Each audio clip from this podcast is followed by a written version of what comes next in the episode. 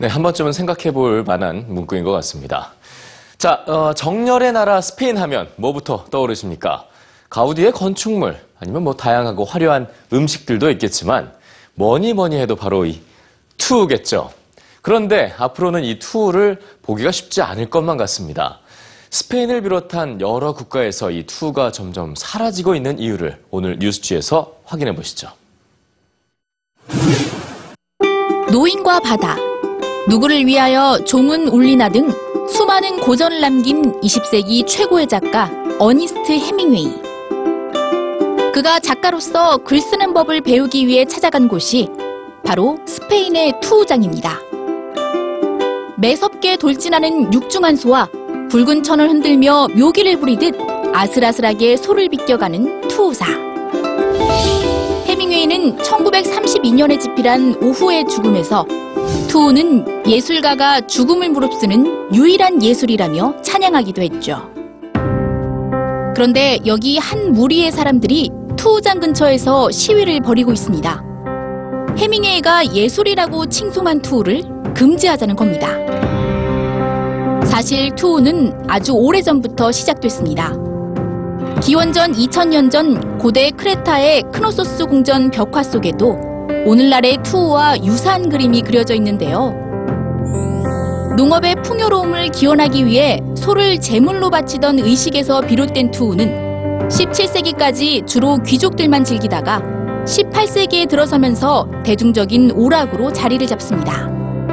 특히 스페인은 1930년대부터 70년대까지 투우를 국가의 경기로 지정해 적극적으로 장려하면서 투우를 스페인의 상징으로 만들었는데요. 성난소의 엄청난 힘과 대담한 투우사의 기술이 조화를 이루며 삶과 죽음의 드라마를 펼쳐내는 투우는 정열적인 스페인 사람들의 철학이 담긴 예술로 여겨지며 그 전통을 이어왔습니다. 하지만 최근 동물 보호론자들을 중심으로 투우는 잔인한 동물 학대라는 목소리가 높아지고 있는데요.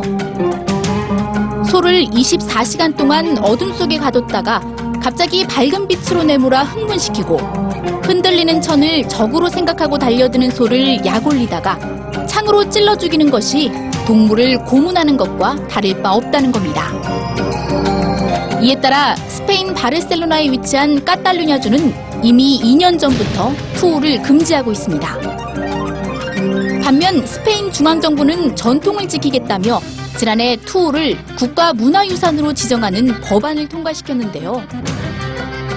실질적으로는 투우 산업의 경제적 이익을 얻으려고 한다는 비난 속에 스페인 정부는 투우의 명맥을 이어가고자 안간힘을 쓰고 있습니다.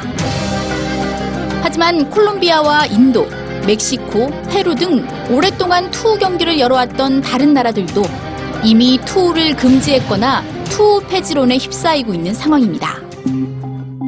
도마 위에 오른 동물은 비단 소뿐만이 아닙니다.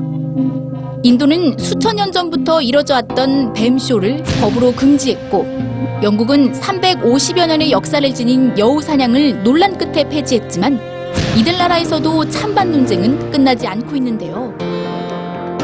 지켜나가야 할 문화이자 전통인지, 아니면 인간의 이기심이 빚어낸 동물 학대인지, 전 세계가 깊은 고민에 빠졌습니다.